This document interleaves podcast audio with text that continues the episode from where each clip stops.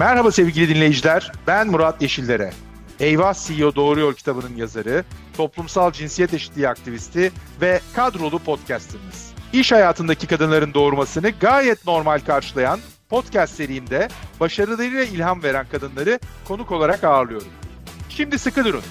Menarini'nin katkılarıyla hazırlanan Türkiye'nin ilk %100 cinsiyet eşitliği garantili podcastinin bu haftaki konuğu Hande Demirer. Menarini'nin katkılarıyla sizinle buluşan Eyvah CEO Doğruyor da bu hafta konuğumuz Hande Demirel. Hande hoş geldin. Hoş bulduk Muratçım. Ee, Hande gazeteci desem tanımlar mı senin o büyük yaptığın işler bütünlüğünü yoksa e, bir kısmı mı o daha geniş bir tanım yapmamız mı lazım?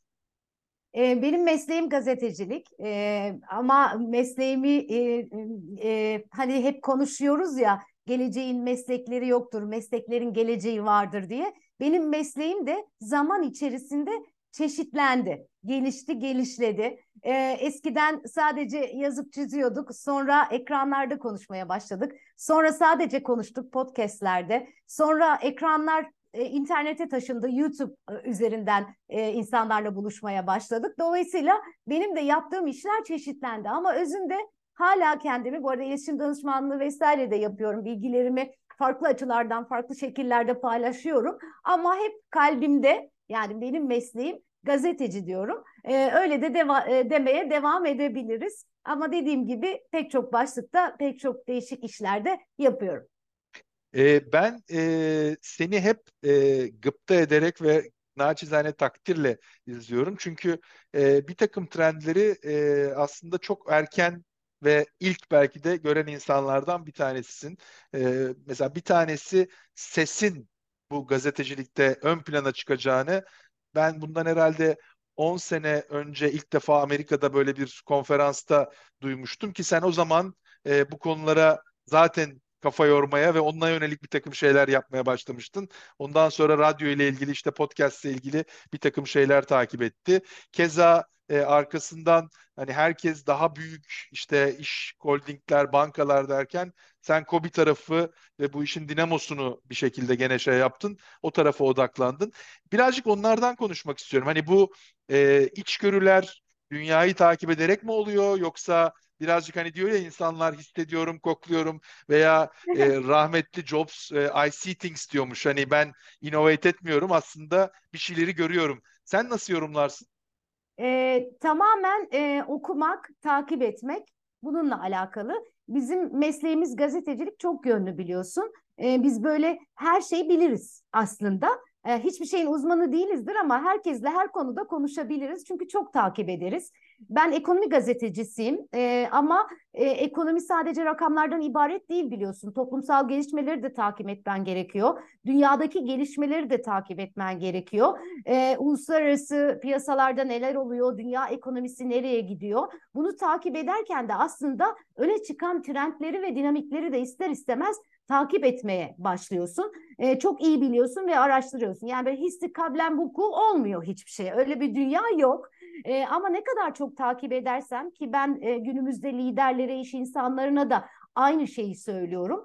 Bütün trendleri bir fiil uygulayıcısı olmasan da biliyor ve takip ediyor olman lazım. Dolayısıyla bu takiplerin sonucu olarak bir takım konularda e, girişimlerde bulundum. E, örneğin e, COBİ'ler e, bence çok hani e, İngilizce tabiriyle underestimate edilen bir e, kitle bizim ülkemizde. E, Oysa ki hikaye oradan başlıyor. Biliyorsun Türkiye'deki şirketlerin e, çok ciddi bir oranı yani rakamsal olarak baktığında yüzde 99'u KOBİ aslında. Tabii bizim e, sözünü ettiğimiz yani bu rakamların içerisinde çok küçük işletmeler de giriyor işte tek e, şahıs şirketleri vesaire de giriyor ama yine de 300-500 milyon gibi bak rakam e, çok büyük rakamlar bunlar e, e, orta ölçekli ciddi bir e, e, iktisadi gücü yöneten şirketlerimiz var.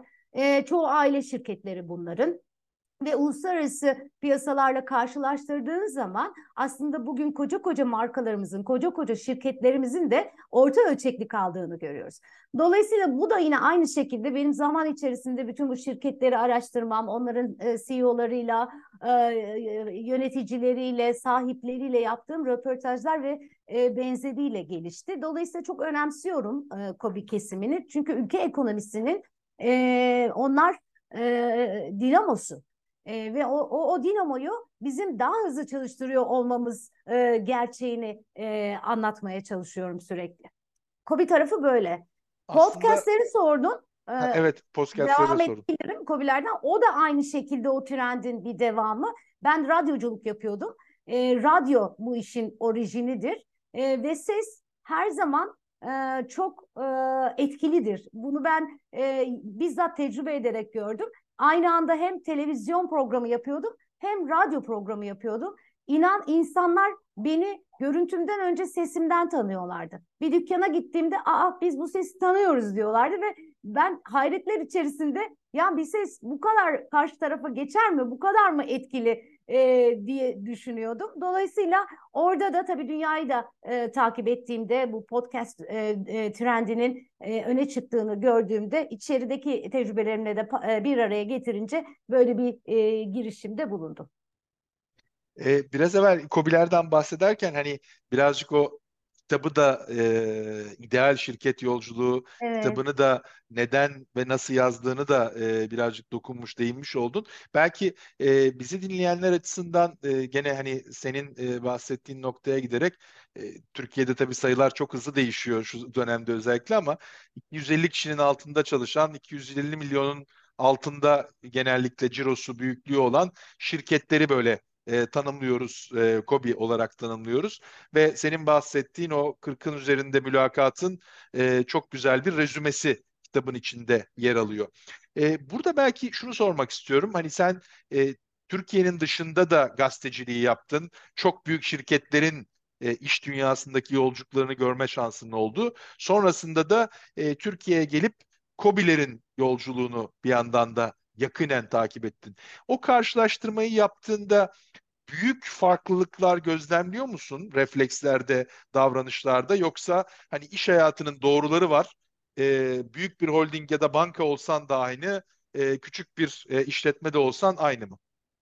Aslında evrensel doğrular var e, Murat baktığın zaman. Yani hani hep derler ya Amerika'yı yeniden keşfetmeye gerek yok. E, işletme e, konusunda e, çok e, uzun yıllar e, çalışmış e, bu işin kitabını yazmış e, kişiler, kurumlar var. Onların ne yaptıklarını bir kere bilmekte fayda var. Biz hala maalesef bu evrensel doğruları entelektüel olarak bilsek de uygulayamıyoruz. Bunların başında kurumsallaşma gerek geliyor. Yani bu ülkeler, devletler için de geçerli bir konu aslında. Sistemden bahsediyoruz biz. Senin de e, e, hep konuştuğun konular bunlar. Yani doğru bir sistem kurmadığınız zaman e, işte kişilere bağlı e, olmayan e, liyakatın ön planda tutulmadığı, e, stratejinin belirlenmediği, e, kimin ne işi yaptığının e, net olmadığı e, bir dünyada yol almak kolay değil. Ancak el yordamıyla e, yol alırsınız. Bir de bizim e, ülkemizde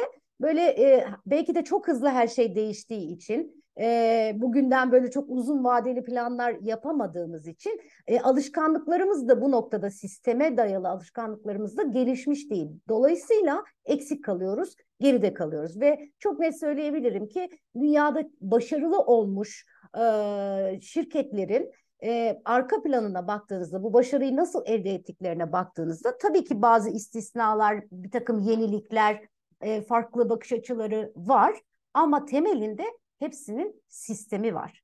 E, dolayısıyla e, böyle bir farkı hala görmek mümkün. Bu sistemi yaratan kurum ve kuruluşlar çok daha hızlı ilerliyorlar. Bu ne gibi biliyor musun? Bir e, binanın temeli gibi.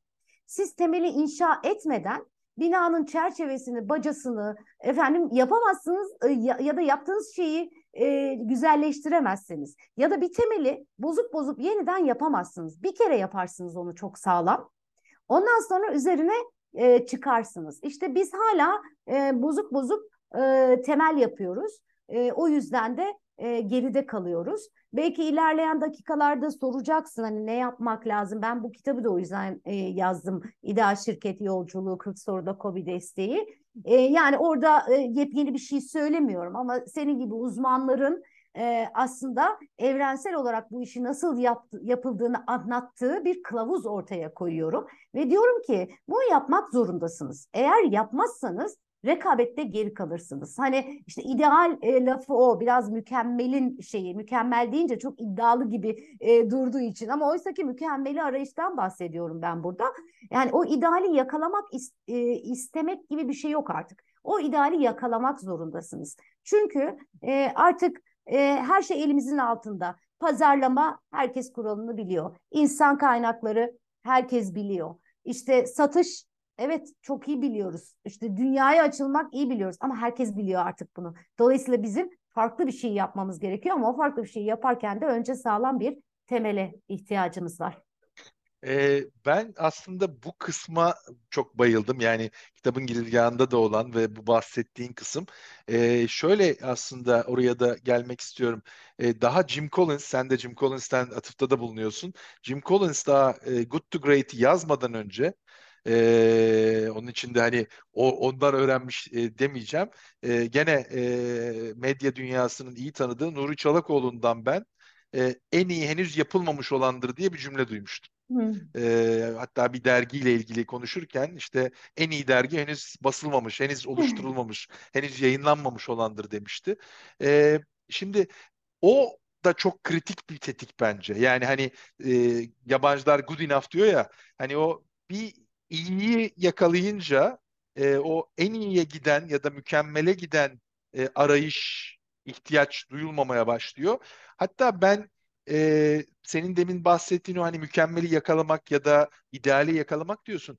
Ben yolculuğu da çok önemsiyorum. Yani e, belki hiçbir zaman yakalanmayacak o aynen, mükemmel aynen. ve aslında ideal ama yolculuktan o yolculuk çok zaten. değerli. Sen ondan onu bahsediyorsun aslında. Yani o bitmeyen bir yolculuk. Yani Kesinlikle. sen belki bu kitabı şu anda 40 sorunun cevabını şey yaptın ama belki 3 sene sonra bu 40 sorunun cevabı ya da yarısı değişecek ya da bir 10 soru daha eklenecek. O yolculuk devam edecek hepimiz için. Pardon, Kesinlikle. senin konuşman lazım ama çok heyecanlandım. yo kesinlikle kesinlikle böyle. Peki, e, buradan istersen e, birazcık o senin demin bahsettiğin noktaya doğru gidelim. Hani ne yapmak lazım? O 40 sorunun böyle bir bir paragraflık bir reçetesi var mıdır? Yoksa bu yolculuk ve e, sürekli arayış e, önemli adımlardan bir tanesi midir? Şimdi e, burada e, hedef e, değil e, sürece odaklanıyoruz. Senin de söylediğin gibi. Yani mükemmel henüz olmadı. Yok. e, ama oraya doğru gitmek hani hep derler ya biz ekonomide de öyle konuşuyoruz. Bir çıpa lazım bize. Yani bu çıpayı bir yere atacaksınız ve oraya doğru yüzeceksiniz. Ve belli bir tempoda yüzeceksiniz. Aslında bu yolculuk öyle salına salına bir yolculuk da değil tempolu bir yolculuk. Çünkü hayat çok hızlandı.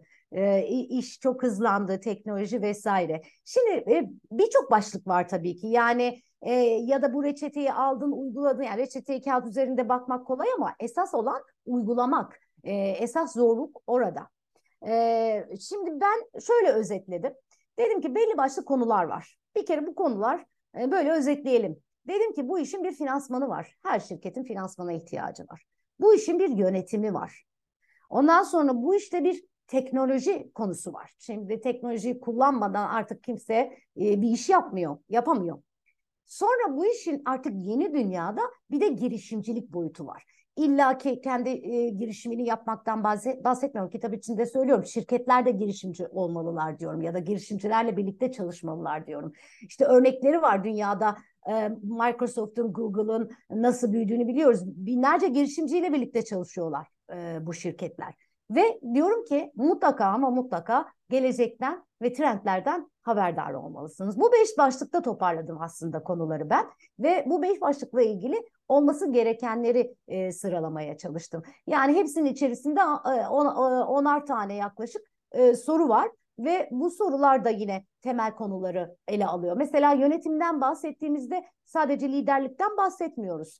Ee, e, ya da liderin kim olduğundan, nasıl bir lider olunması gerek, gerektiğinden değişen şeyler var, değişmeyen şeyler var. Ama aynı zamanda insan kaynaklarının nasıl şekillendiğinden, stratejinin neden oluşturulması gerektiğinden, e, eğer aile şirketiyseniz bir aile şirketinin hangi dinamikleri var ve yeni dünyada bu dinamikleri nasıl şekillendirmeniz gerektiğinden de bahsediyoruz. İşin satış boyutuna, pazarlama boyutuna, markalaşma boyutuna da değiniyoruz. Dediğim gibi konular çeşitli ama beş başlıkta çok net özetleyebiliriz ve bir checklist oluşturmak gerekiyorsa özellikle COBİ'ler için söylüyorum bunu.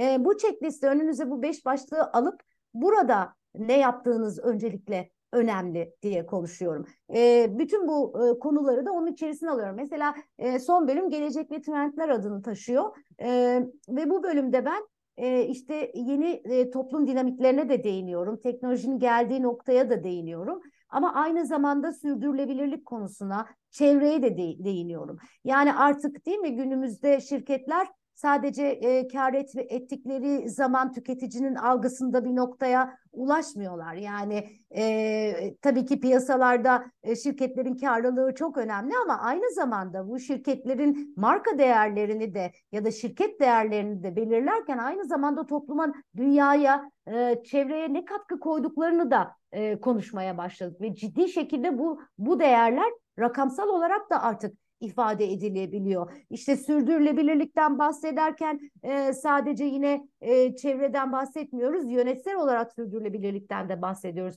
E, ayak iz, karbon ayak izinin bugün maddi bir karşılığı var artık. Karbon ayak izi düşük olan şirketler daha ucuz krediye ulaşabiliyorlar. Daha düşük faizli krediye ulaşabiliyorlar. Bunlar artık gerçek ve bu gerçeklerin bugünden farkına varmak daha nerelere gidebileceğini hesap etmek gerekiyor. Yani özetle böyle söyleyebilirim. Ee, bu bir reçete, bir İngiliz anahtarı değil tabii her kapıyı açan ama bir reçete ve yani sağlam bir reçete.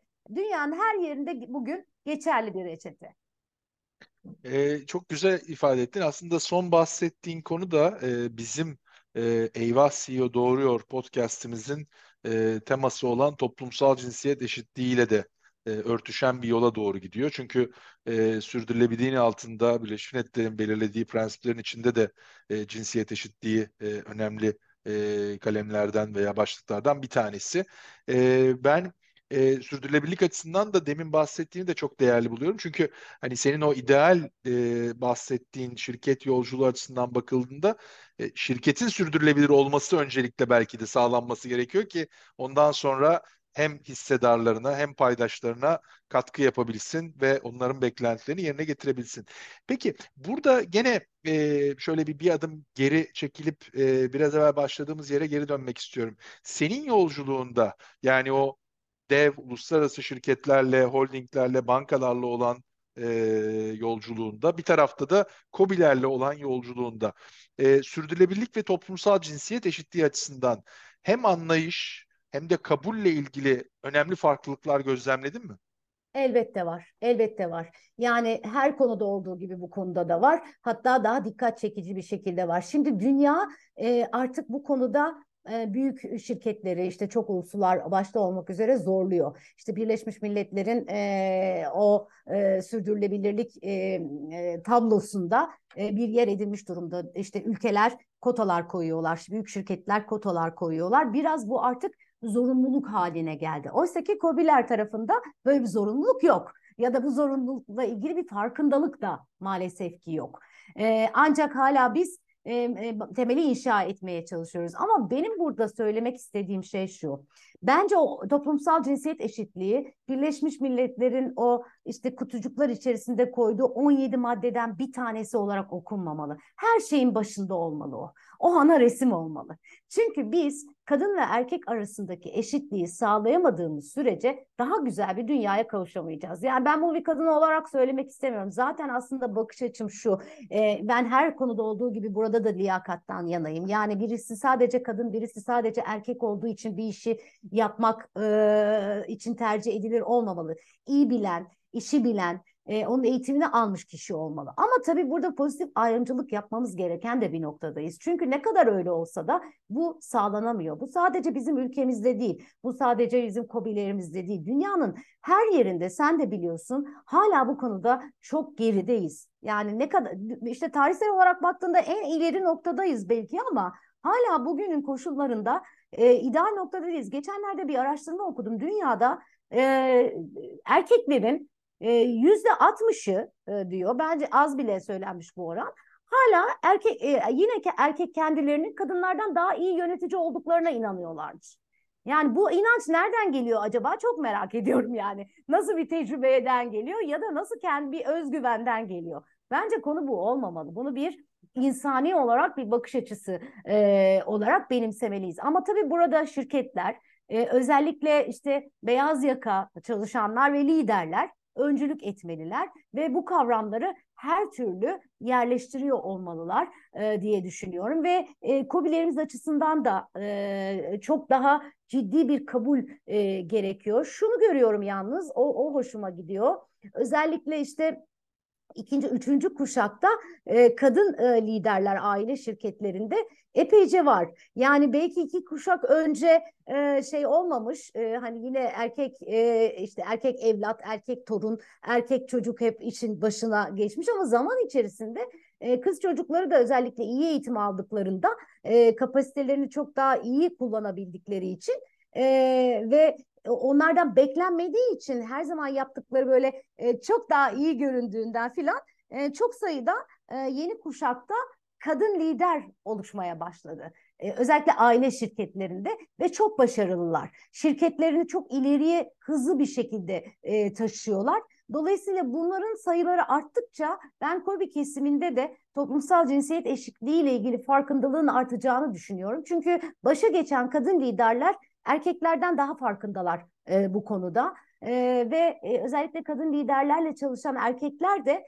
e, bu konuda daha fazla bilgi sahibi oluyorlar bence. E, ve daha fazla kadın görev aldıkça bu algının e, e, geri çekileceğini düşünüyorum ben. Ama maalesef ki başta da söylediğim gibi e, dünyanın her yerinde en gelişmiş memleketlerde bile hala işte kadınlar erkeklerden daha az kazanıyorlar. Daha az sayıda kadın çalışan var e, vesaire ama tabii Kobi kesimini sorduğun için sen söylüyorum orada daha da maalesef tablolar kötü. E, bununla birlikte de bir söylediğin şey çok değerli. Yani hani o e, yeni gelen nesiller aile şirketlerinin içinde orada hem yeni neslin refleksleri hem de daha fazla e, kadının yönetimde e, veya iş hayatının içinde yer alıyor olması bu anlamda COBİ'lerde de o değişimi hızlandıracak diye senden duyuyorum bunu. Evet. E, bu bence e, son derece önemli bir e, gelişme ve mutluluk verici bir gelişme. E, şimdi e, toplumsal cinsiyet eşitliği aslında güçlü ve sağlıklı bir toplum e, olma yolunda da olmazsa olmazlardan bir tanesi. Sadece iş hayatı değil. E, bizim de 2023 yılındaki e, destekçimiz, sponsorumuz e, Menerini daha fazla sağlık, daha fazla mutluluk, daha fazla hayat misyonuyla e, faaliyet gösteriyor. E, Meneri ile birlikte e, podcast konuklarına şöyle bir soru soruyoruz. Daha mutlu ve eşit bir toplum için toplumsal cinsiyet eşitliği bağlamında hemen bir şeyi değiştirecek gücünüz olsa ilk dokunacağınız, ilk değiştirmeye e, karar vereceğiniz yer ya da alan ne olurdu? Türkiye için mi söylüyorsun? Türkiye için de dünya için de çok açık, çok genel bir soru. Ee, bir kere aile bakanlığı konusunda çok sıkıntılarım var. Kadın haklarını koruyan bir bakan isterdim. Bakanın öyle bir bakanımız olsun isterdim. Belki bakanlığın adını da değiştirmekte bence. Hani niye evet, aile yani bakanlığı? Önce onun adını değiştirdim. Zaten hani kadın hakları e, bakanlığı falan öyle bir şey koyardım. E, yani her ne kadar dediğim gibi benim algım hani liyakata dayalı kadın erkek eşitliğinin olduğu bir dünya hep hayalindeyim ama pozitif ayrımcılık yapacaksam e, bir kere o bakanlığın adına işte aile bakanlığı diye bir şey koymazdım. Hmm. E, aileden e, e, sorumlu bir kişi olarak kadınların e, sürekli ön plana sürülmesini gerçeğini değiştirirdim falan falan. Tabii sihirli değnek yok yani elimde. Basit de bir şey söyledim ama şuna inanıyorum. Bir numaralı yapılması gereken şey eşit eğitim imkanlarını sağlıyor olmak. Kız çocuklarının okumasını sağlıyor olmak. Bu çok önemli diye düşünüyorum. Her şeyi bir kenara bırakın, e, okusunlar. Yani kadınlarımızın e, daha fazla e, eğitim imkanlarından yararlanmalarını e, tercih ederdim ve ben şuna inanıyorum yine. E, bir de e, şirketlerimiz e, bu e, toplumsal cinsiyet eşitliği konusunda burada biraz acımasız olacağım. Çok özür diliyorum şimdiden ama söylemek zorundayım. E, sürekli bir şeyler yapıyorlar. İşte e, kadınlarla ilişkin. Çünkü bu konu hem popüler e, hem de hiçbir zaman kritik edilmiyor. Aa ne güzel bir şey yapmış deniyor. Ama bunun ne kadarı e, topluma fayda sağlıyor ondan emin değilim. Yani hmm. sadece işte kadınların başarı hikayelerini anlatmak, işte e, ne bileyim böyle bir takım yarışmalar yapıp işte kadın liderleri e, e, ödüllendirmek ya da işte biz sadece kadınları e, destekliyoruz demek, bunu hani söylemek yeterli değil. Ve ben bunu çok görüyorum, çok da üzülüyorum. Tabii ki konunun gündeme taşınması, sürekli gündemde olması önemli ama bir şeyleri değiyor olmamız lazım bizim. Kadınlara eğitiyor olmamız lazım, kadınlara iş buluyor olmamız lazım kadınları takip ediyor. Tek tek takip ediyor olmamız lazım. 3-5 e, iyi eğitimli, şanslı kadın olarak toplanıp kadınlarla ilgili konuşmak yetmez diye düşünüyorum. Bizlerin sahaya inmesi ve o kadınları elinden tutması gerekiyor. Yani burada bir e, ben e, e, Gedik Üniversitesi ile de birlikte çalışıyorum. E, Gedik Holding'le de. Ee, hani burada isimlerini telaffuz etmekten memnuniyet duyuyorum. Çünkü orada çok güzel bir proje yapıyoruz onlarla. Bunu hani reklam için değil ama örnek olarak aktarmak istiyorum sana müsaade edersen. Tabii ee, ki. Biz e, e, dedik e, holding e, kaynakçı e, sanayi şirketi ve e, kaynak işte iki demiri birleştiren şeyden bahsediyoruz. E, kaynakçılık işinde bir numaralar Türkiye'de, dünyada da çok büyükler. O kadar önemli bir şey ki bu. Yani ben onlarla çalışmadan önce bunu bilmiyordum mesela. E, sanayinin ekmeği diyorlar buna zaten. Yani olmazsa olmaz bir şey. Ve e, tüm dünyada bu işin bu arada e, dünyadaki lideri liğini hep Amerika yapmış yıllar içerisinde. E, ve orada da durum aynı. Kadın kaynakçı yok. Yani kaynak işi erkek işi olarak biliniyor. Çünkü işte ateş var, kirli mekanda çalışıyorlar filan. Oysa ki bu işin hocaları diyorlar ki kadınlar daha iyi kaynak yapıyorlar. Çünkü bir el becerisi gerekiyor, sabır gerekiyor. Ve biz orada kadın kaynakçılık eğitimlerine başladık. Bilabeden bu eğitimler. E, ve bu eğitimlerde kadınlara, e, gönüllü olan kadınlara e, orada e, uzmanlarla, kaynak mühendisleriyle birlikte kaynakçı olmayı öğretiyoruz. Ve sadece bunu değil ama aynı zamanda sanayinin de çok ihtiyaç olduğu bir alan bu. Kaynakçı bulamıyorlar. Dünyadan e, bazı az gelişmiş memleketlerden getiriyorlar. 4-5 bin dolarlar falan para veriyorlar. Bu kadınlara bu eğitimleri tamamlayan zaten bir sertifika alıyorlar, sınava giriyorlar. Öyle basit bir şey de değil. E, iş de buluyoruz. Şu, e, bu çok e, değen bir proje bir. Bir kere kadınları evden çıkarıyorsun. Kadınları sosyal hayata katıyorsun. E, kadınlara bir meslek edindiriyorsun ve o mesleğini icra edecekleri bir iş buluyorsun. Şimdi bunu yaparken bu hiç kolay bir şey değil bu arada. Hani zannediyorsun ki Aa, ben ne güzel bedava eğitim veriyorum. Bütün kadınlar koşa koşa gelir. Hayır, kimse gelmiyor. Tam onu soracaktım. Tek tek kapı kapı dolaşarak 3 senedir kadınları ikna etmeye çalışıyorum. STK'larla işbirliği yapmaya çalışıyorum. Belediyelerle işbirliği yapıyorum. Belediyeler çünkü neden biliyor musun? Mesela o kadınlar oraya gelmek istiyorlar ama çocuklarını koyacakları bir yer yok. Evde yemek yapacaklar, evden çıkamıyorlar. İşte belediyelere e, ablalar buluyoruz, onlar çocuklara bakıyorlar, servis birileri buluyor, onlar getiriyorlar. Bu iş diyeceğim o ki özetle çok kolay bir iş değil. Öyle oturup biz toplumsal cinsiyet eşitliğini benimsiyoruz. Kadınlar da erkeklerden daha iyi yapabilir deyip bitirmek de olmuyor. Gerçekten çalışmak gerekiyor. Bir tane diyorum ki her zaman hiç önemli değil. Bir kadını bile e, yetiştirip meslek sahibi, iş sahibi yapabiliyorsam bu benim için bir artıdır. 100 kadına konferans vermekten daha iyidir diye düşünüyorum. Bu benim inancım tabii. Bu arada kimsenin yaptığı şeyi küçümsemiyorum. Hepsinin çok önemli olduğunu düşünüyorum. Ama biraz daha kadına gerçekten değmemiz gerekiyor. Aksi halde bu iş daha çok zaman alacak. Yo, çok çok önemli. Yani bu verdiğin örnek de çok güzel bir örnek. Çok teşekkürler paylaştığın için. Ben şey açısından da önemsiyorum. Ee, senin bahsettiğin e, noktadan hani sahaya e, dokunmak, nüfuz etmek. Çünkü hani o kaynak eğitimini alan hatta ondan sonra da belki bir e, iş edinen, bunu yapan kadının olduğu mahallede, bölgede bu bir rol model olmaya başlıyor ve bu rol modeli başkaları takip etmeye arkasından Kesinlikle. geliyor. Yani çünkü e, aksi takdirde bunu hani televizyonda görmesi e, veya işte gazetede okuması ya da e, zaten o bahsettiğin konferanslara veya şeylere ulaşımı yok ama diğer e, ana medyada gördüğü örnekler belki ulaşılabilir örnekler değil. Hani bir bankanın veya bir şirketin genel müdürü olmak değil ama orada hani hakikaten dokunabildiği canlı bir şeyi onun önüne örnek olarak getirmek bence çok değerli.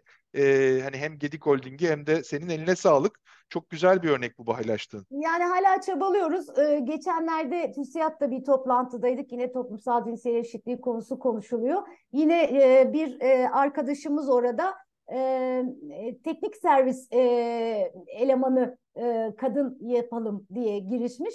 Ben bu örneği verince ya dedi Hande dedi nasıl buluyorsun kadınları dedi. Biz dedi uğraşıyoruz bulamadık kadın dedi. Ya o kadar zor ki e, onlara da işte yani benchmark yapalım hadi konuşalım edelim dedik dedim sahaya inmeniz lazım. Yani işte iş kurla falan çalışmışlar dedim geçin onları yani tek tek gideceksiniz ve düşünsene bak e, buzdolabı alıyorsun eve kurduruyorsun ve erkekler hep yapıyorlar. Niye bir kadın bunu beceremez mi? Çok güzel becerir. Çok da büyük bir iş alanı var. Düşünsene. Ondan sonra ve bunu yapmaya çalışıyorlar. E, onlar da yine kadınlara erişmekte çok zorluk çıkmışlar ama böyle güzel projeler de oluyor. Dediğim gibi yani e, her kademede e, kadını e, ön plana çıkarmak, toplumsal cinsiyet eşitliği vurgusu yapmak çok önemli. Üst düzeyde de biz kadınları daha çok görmeliyiz. Ne olursa olsun onlar da rol model. E, ama e, daha geniş kitlelere, toplumun geneline de yayılmak için bu tarz projeleri hep bir arada. Yani bu tek başına bir şirketin, bir kişinin yapabileceği bir iş değil. Hep birlikte bunu yapıyor olmamız lazım. Ee, ve dediğim gibi eğitimin çok önemli olduğuna inanıyorum ben. Ee, özellikle kadınların e, eğitimi, e, kız çocukların eğitimi konusunda çalışan e, tüm arkadaşlarımı, kadın erkek e, tebrik ediyorum. Onlara çok şey borçlu olduğumuzu da düşünüyorum bu vesileyle bunu da söylemiş olayım. E, ben e, buna benzer bir projeyi e, Türkiye'deki büyük boya markalarından birisinin e, boyacılarla ilgili yapmaya çalıştığını hatırlıyorum. Evet. E, seneler önce e, ve ne kadar zorlandıklarını da hatırlıyorum. Yani hani evet. e, bahsettiğin sebeplerle e, bir türlü aday o bahsettiğin eğitimi alacak veya bu işi yapacak kadın e, bulamamışlardı. Onun için birazcık hani gene senin söylediğin örneğin için de o, o senin kararlılığın ve dirayetin de önemli. Yani yoksa ilk turda e, işte bir sınıfı dolduracak kadar insan bulamadığında yok bu iş olmayacaklıymış bırakmak da e, mümkün. Ama bunun olacağına inanıp işte kapı kapı dolaşıp farklı alternatifler yaratmak e, bu anlamda çok çok önemli. Peki. E, burada e, çok özür diliyorum Murat. Şunu tabii. belki söyleyebilirim. E, kamunun desteğine ihtiyacı var şirketlerin bu noktada. Yani hmm. bu işi kamu özel sektör işbirliğiyle yapmalı. Belki buradan o çağrıyı da e, e, şey yapabilirim. Çünkü e, araçlar lazım. Yani dediğim gibi tamam kararlılık önemli, sabır önemli. Çok ağır ilerliyoruz hızlanmak için gerçekten kamunun, devletin desteğine ihtiyaç var. Ee, birazcık da e, konunun boyutunu gene senin e, gözlem e, ve e, bugüne kadarki tecrübelerin perspektifinde e, coğrafyayı da e, genişleterek konuşmayı da istiyorum. Çünkü sen hı hı. E, gazeteciliği Türkiye'nin dışında da yaptın. E, İngiltere bazlı olarak farklı coğrafyaları da orada e, kapsama e, alanın içine aldın. Bu anlamda e, toplumsal cinsiyet eşitliği, kadına bakış perspektifinde e, Türkiye'nin bulunduğu yer ve senin e, bu uluslararası e, tecrübelerin çerçevesinde gözlemlerin, farklılıklar veya e, bizimle paylaşabileceğin önemli öğretiler var mı? Ee, evet ben e, Londra'da e, görev yaptım. E, Bloomberg HT'nin e, Avrupa korespondentı olarak, muhabiri olarak. Tabii Londra bazında e, o zaman daha Brexit olmamıştı. Tüm Avrupa'dan da sorumluydum. Çok çeşitli ülkelerde yaptım. Hatta Amerika'da da e, bir dönem bulundum. E, şimdi tabii zaman e, geçtikçe... E, her zaman ilerlemiyoruz onu söyleyeyim. Yani e, gelişim e, yani sadece Türkiye özelinde söylemiyorum bu arada dünyada da öyle. Yani ben, bence bazı şeyler ileriye giderken bazı şeyler de geriye gidiyor ne yazık ki. İşte görüyorsun yani bunu biraz daha geniş bir çerçeveden aktarmak isterim. Ee, hani sadece toplumsal cinsiyet eşitliği açısından değil e, ama aynı zamanda işte e, siyasi açıdan da e, baktığı zaman e, e, çok ciddi bir muhafazakarlıkta yükseliş var dünyada. E, çok uzun e, hikayesi var yani altyapısı e, uzun uzun konuşulacak konu ama e, yani gelir adaletsizliği arttıkça e, sevgili Murat e, dünyada e, maalesef ki e, kapalı devre sistemler yeniden popüler olmaya başladı. E, muhafazakar, e, e, sağcı e, e, şeyler, e, partiler öne çıkmaya başladı. İşte çok yeni e, Almanya'da e, aşırı sağ partinin e, ilk defa tarihte e, bir belediye başkanlığı çıkardığı e, haberi e, duyuldu. O, okudu mu bilmiyorum. Bu çok önemli bir gösterge. Yani Avrupa dünyanın en gelişmiş e, işte medeniyeti değil mi? Batı diye konuşuyoruz. Fransa'da olanları görüyorsun. E, İtalya'da durum farklı değil. Macaristan, Polonya buralarda durum farklı değil. E, dolayısıyla dünyanın her yerinde böyle bir trend var. Tabii bu trend e, aslında belki ona e, çok özür dilerim sözünü keserek hani geçtiğimiz haftalar içinde e, Amerika'daki yüksek mahkemenin aldığı iki kararı da eklemek lazım. Aynen. E, yani dolayısıyla bu bahsettiğin çerçevede ya da o yolda alınmış kararlar ve sanki arkasında gelecek gibi gözüküyor mahkemedeki üye dengesine bakıldığında. Evet maalesef ki yani hikayeye biraz böyle geniş perspektiften bakmak ve okumak lazım. Sonra şaşırmamak için. Yani diyeceğim o ki maalesef bu trend e, bence toplumsal cinsiyet eşitliği konusuna da zarar verecek bir trend. E, yani çünkü biz e, tam tersi ilerici,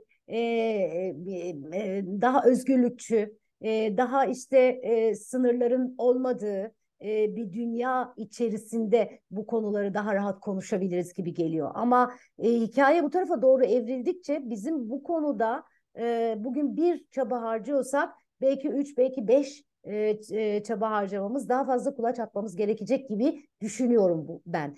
Yani benim bulunduğum yıllarda tabii ki e, yine bu trendlerin e, bir bölümünü izleyebiliyorduk. E, başlamış idi. Bu, bu arada bu trendler böyle aniden gelişmiyor. Sanki öyleymiş gibi geliyor ama çok arka planı var hikayenin. Yani e, teknolojiyle belki biraz daha hızlı gelişiyor şu anda ama yine de o halde bile dünyanın gidişatını e, belli detaylardan okumak mümkün. E, o zamanlar e, tabii ki Batı e, ile Doğu arasında bu konuda farklılıklar var. Ben şöyle bir iddiada da bulunuyorum. E, şimdi biliyorsun Hindistan, Çin e, Amerika'nın yerini almaya namzet. Yani dünyanın en büyük ekonomisi e, olacak e, bu ülkeler. O, oldular hatta birçok açıdan işte Çin, Hindistan hatta Amerika'nın onların arkasına düşeceği söyleniyor. Şimdi bu ülkelerde bizim anladığımız kültürel gelişim, sosyal gelişim e, yok. Dolayısıyla bu hakimiyet dünyanın e, geri kalanına sirayet ettiğinde ben maalesef ki e, sosyal ve kültürel açıdan da dünyanın geriye düşeceğini düşünüyorum. Yani biraz karamsar bir tablo diştim ama bunun farkında olarak hareket etmemiz gerektiğini düşünüyorum. Çünkü biz her ne kadar kendi iç dinamiklerimizde debelenip dursak da dünyadan ayrı farklı bir gezegende yaşamıyoruz. Dolayısıyla dünyadaki gelişmelerin hepsinin ben bize de etki ettiğini düşünüyorum. E, ve geldiğimiz noktada üst e, daha hani mikro düşünelim. E, tabii ki yani e, üst düzeyde e, daha işte beyaz yaka olarak baktığında belli başlı sektörlerde e, hani kadınların e, varlığı e, hatta bazılarında dünyadakinden bile iyi işte bankacılık sektörünü sen uzun zamandır takip ediyorsun biliyorsun ki orada ya da sigorta yani finans e, sektöründe e, daha fazla kadını görebiliyoruz ama sanayide mesela hala çok gerideyiz ve inan dünyada da bu böyle farklı değil yani. Ee, Bizi dinleyenler tabii göremiyorlar. E, bankacılık deyince Hande ben hafif bir müstesni e, şeye e, yüzüm dönüştü. E, çünkü aklıma şey geldi. E, birkaç hafta önce e, yeni Merkez Bankası Başkanı e, atandığında Bankalar Birliği e, yönetimiyle bir toplantı e, yaptı. O toplantının fotoğrafı basına e, yansıdı. O fotoğrafta e, tek kadın e, yeni atanan Merkez Bankası Başkanı'ydı. Yani e, dediğin gibi Türkiye'de bankacılıkta çalışan sayısında kadınlar yüzde 51-52 galiba. Yani daha fazla kadın çalışıyor bankacılıkta. Ama üst düzey e, baktığında banka genel müdürleri arasında yanlış bilmiyorsam 3 tane banka genel müdürü var kadın e, ki bunlar da göreceli olarak daha küçük boyuttaki bankaların genel müdürleri. Yani ne dört büyük bankanın ne kamu bankalarının bugüne kadar hiç kadın genel müdürü olmadı. E, dolayısıyla hani yukarıya doğru daralan piramit gene e, bir takım şeyleri etkiliyor. E, tek koltuklarda senin demin söylediğin gibi yetkinlik önemli. E, evet pozitif ayrımcılık gerekiyor ama yetkinlikten fedakarlık etmemek anlamında bunu söylemiyorum. Ama bir taraftan da hani bu kadar on yıllarca yıldır bunun değişmiyor olması da e, bir camdan duvarların, tavanların olduğunu da gösteriyor bize. Yani bir şeylerin değişmesi gerektiğini gösteriyor. Kesinlikle. Yani o, o tavana kim yok diyorsa atalım onu pencereden aşağı yani. o tavana doğru atalım. ya o tavana doğru atalım. Kırsın bari bir işe yarasın yani. Çünkü var o tavanlar. Hala var. Var olmaya devam edecek. Çünkü biz bu algıyı kökten çözmeliyiz. Yani e, e, yapısal e, reformlar hani hep söylüyoruz ya ekonomide de. Yani yapısal değişikliklere ihtiyacımız var bizim. Yani işte ne bileyim çocuk sahibi olmaktan e, başlayın da işte sonrasındaki kariyer yolculuğundaki e, hesap kitaba kadar. Yani birçok açıdan e, kadınları maalesef engelleyen ama her şeyin başında da e, algı e, e, şey e, ve o algıları şimdi biliyorsun dünyada çok e, e, meşhur bir laf algı yönetimi. İşte ekonomileri öyle yönetiyorlar algıyla yani. Bir şey yapmadan da söyleyerek yapacağım diyerek yapabilirim diyerek e, değiştiriyorlar piyasadaki fiyatlamaları bizim de böyle yapmamız lazım. Ee, ve e, ve yani ne kadar bireysel olarak kurumsal olarak adımlar atsak da e, devletin e, kamunun e, burada işi sahiplenmediği noktada biz maalesef boşa kürek çekiyoruz pek çok açıdan. E, doğru doğru ama hani şey e, tabii e, senin biraz evvel sürdürülebilirlik perspektifinde e, söylediğin gibi de e, hani yapılan her şeyin, atılan her adımın, her tohumun e, değeri var. Yani bir taraftan da hani önce tabii, kamu tabii, düzelsin sonra biz yapmayalım evet, evet, demiyorum aynen, ama aynen. bize bir el lazım. Yani bize bir el Doğru. atsın birisi destek versin. Derdim bu yani. Yoksa yapalım Doğru. tabii ki. Yok doğru. Yok çok çok doğru. Ona, e, ona ben de katılıyorum. Hakikaten bahsettiğin gibi. E, çünkü aksi takdirde belki gene bir takım şeyler yapılıyor. Senin biraz evvel verdiğin kaynakla ilgili güzel örnekte olduğu gibi. Hı hı. Ama hani onu yapmak için verilen e, emek, çaba ile çok daha büyük etki yaratmak mümkün. Halbuki o açılamadığı için sürekli hani duvarları kazıyarak veya dağları delerek geçmeye çalışıyoruz birçok noktada. E, bizim e, süremizin yaklaşık e, son birkaç dakikasına doğru yaklaşıyoruz ama e, en son olarak şunu da sormadan e, geçemeyeceğim Hande. Biraz evvel konuştuğumuz perspektifte aslında bu toplumsal cinsiyet eşitsizliklerinin yoğun yaşandığı sektörlerden bir tanesi de medya basın.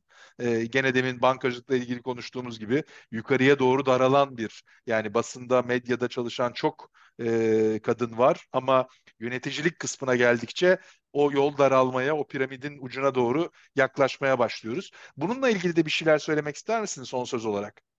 İsterim. evet var. evet var. Şimdi yöneticilik e, bir bir iş yani. Şimdi biz gazeteciyiz. Gazeteciyle yönetici aynı şey değil bir kere. Onu bir koymak lazım ama yönetici olacaksan da hangi sektördeysen de e, tabii yöneticiliği bilmek kadar o sektörün dinamiklerini de bilmek gerekir.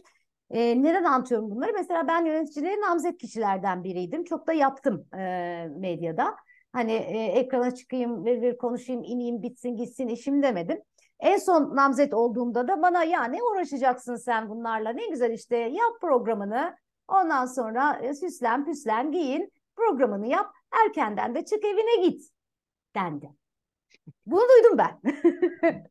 Şimdi dolayısıyla e, var e, böyle bir, bir durum medyada çok var ve eşit koşullarda da çalışılmıyor. Yani e, e şöyle işin doğası da zaten eşit değil. Şimdi bak yani e, diyeceksiniz ki e, buna mı takılıyorsun Hande? E, yani benim için mesela e, bir şeyleri anlatmak, okumak, araştırmak, sormak, yanıt almak iş değil. Ama mesela ben çok yoğun e, televizyondayken çok yoğun e, program yapıyordum. Şimdi daha paket programlar yapıyorum, daha e, konforlu çalışıyorum. Ama e, yoğun bir şekilde medyada çalıştığım zamanlarda sabah 7'de başlıyordum. Öğleden sonra işte saat 3'e 4'e kadar arka arkaya 3-4 yayınım vardı. E, sabahın çok erken saatinde e, kanala gidiyordum. Ve ilk yaptığım iş kuaföre girmekti.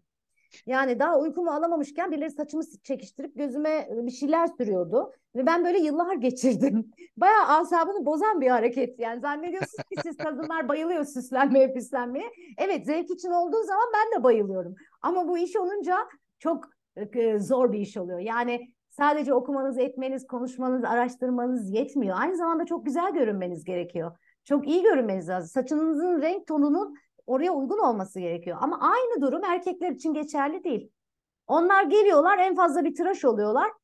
Bir pudra bile sürmeden yayına çıkıyorlar. Ben onlardan bir saat daha fazla hazırlanmak zorundayım mesela. Ama ben onlardan işte atıyorum o bir saatin karşılığı kadar daha fazla para kazanmıyorum.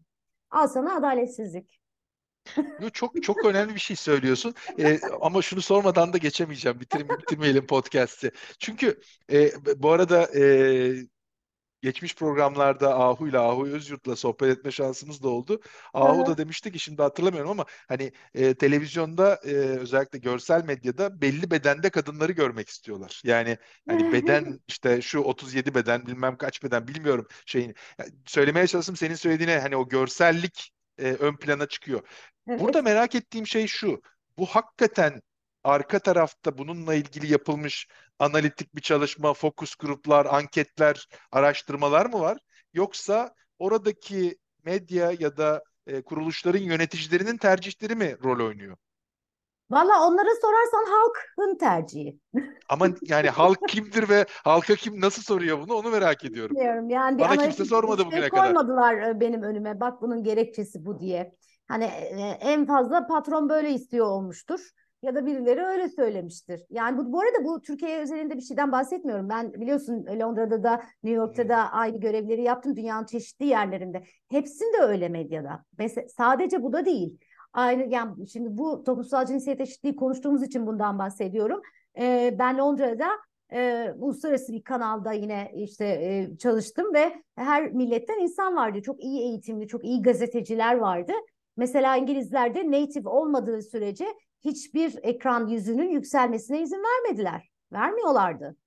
Bir takım böyle girişimler yapılıyor işte oversize e, ekran yüzleri vesaire hani onunla alıştırmaya çalışıyor ama tamamen şey yani e, hayır kesinlikle var. Yine erkeklerde bu yok.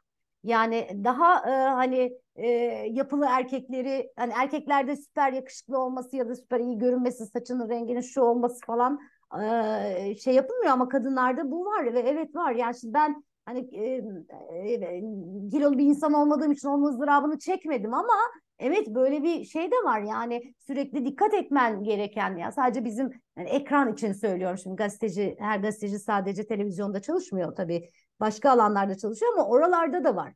Yani maalesef ki her alanda e, biz bu e, ayrımcılığı e, yaşıyoruz. Yani mesleğinde ben bunu e, yaşamadım, görmedim diyen varsa kadın olarak e, yanılıyordur yani. Belki farkında değildir ama bütün kadınlar bütün e, işlerde iş hayatı için konuşuyorum.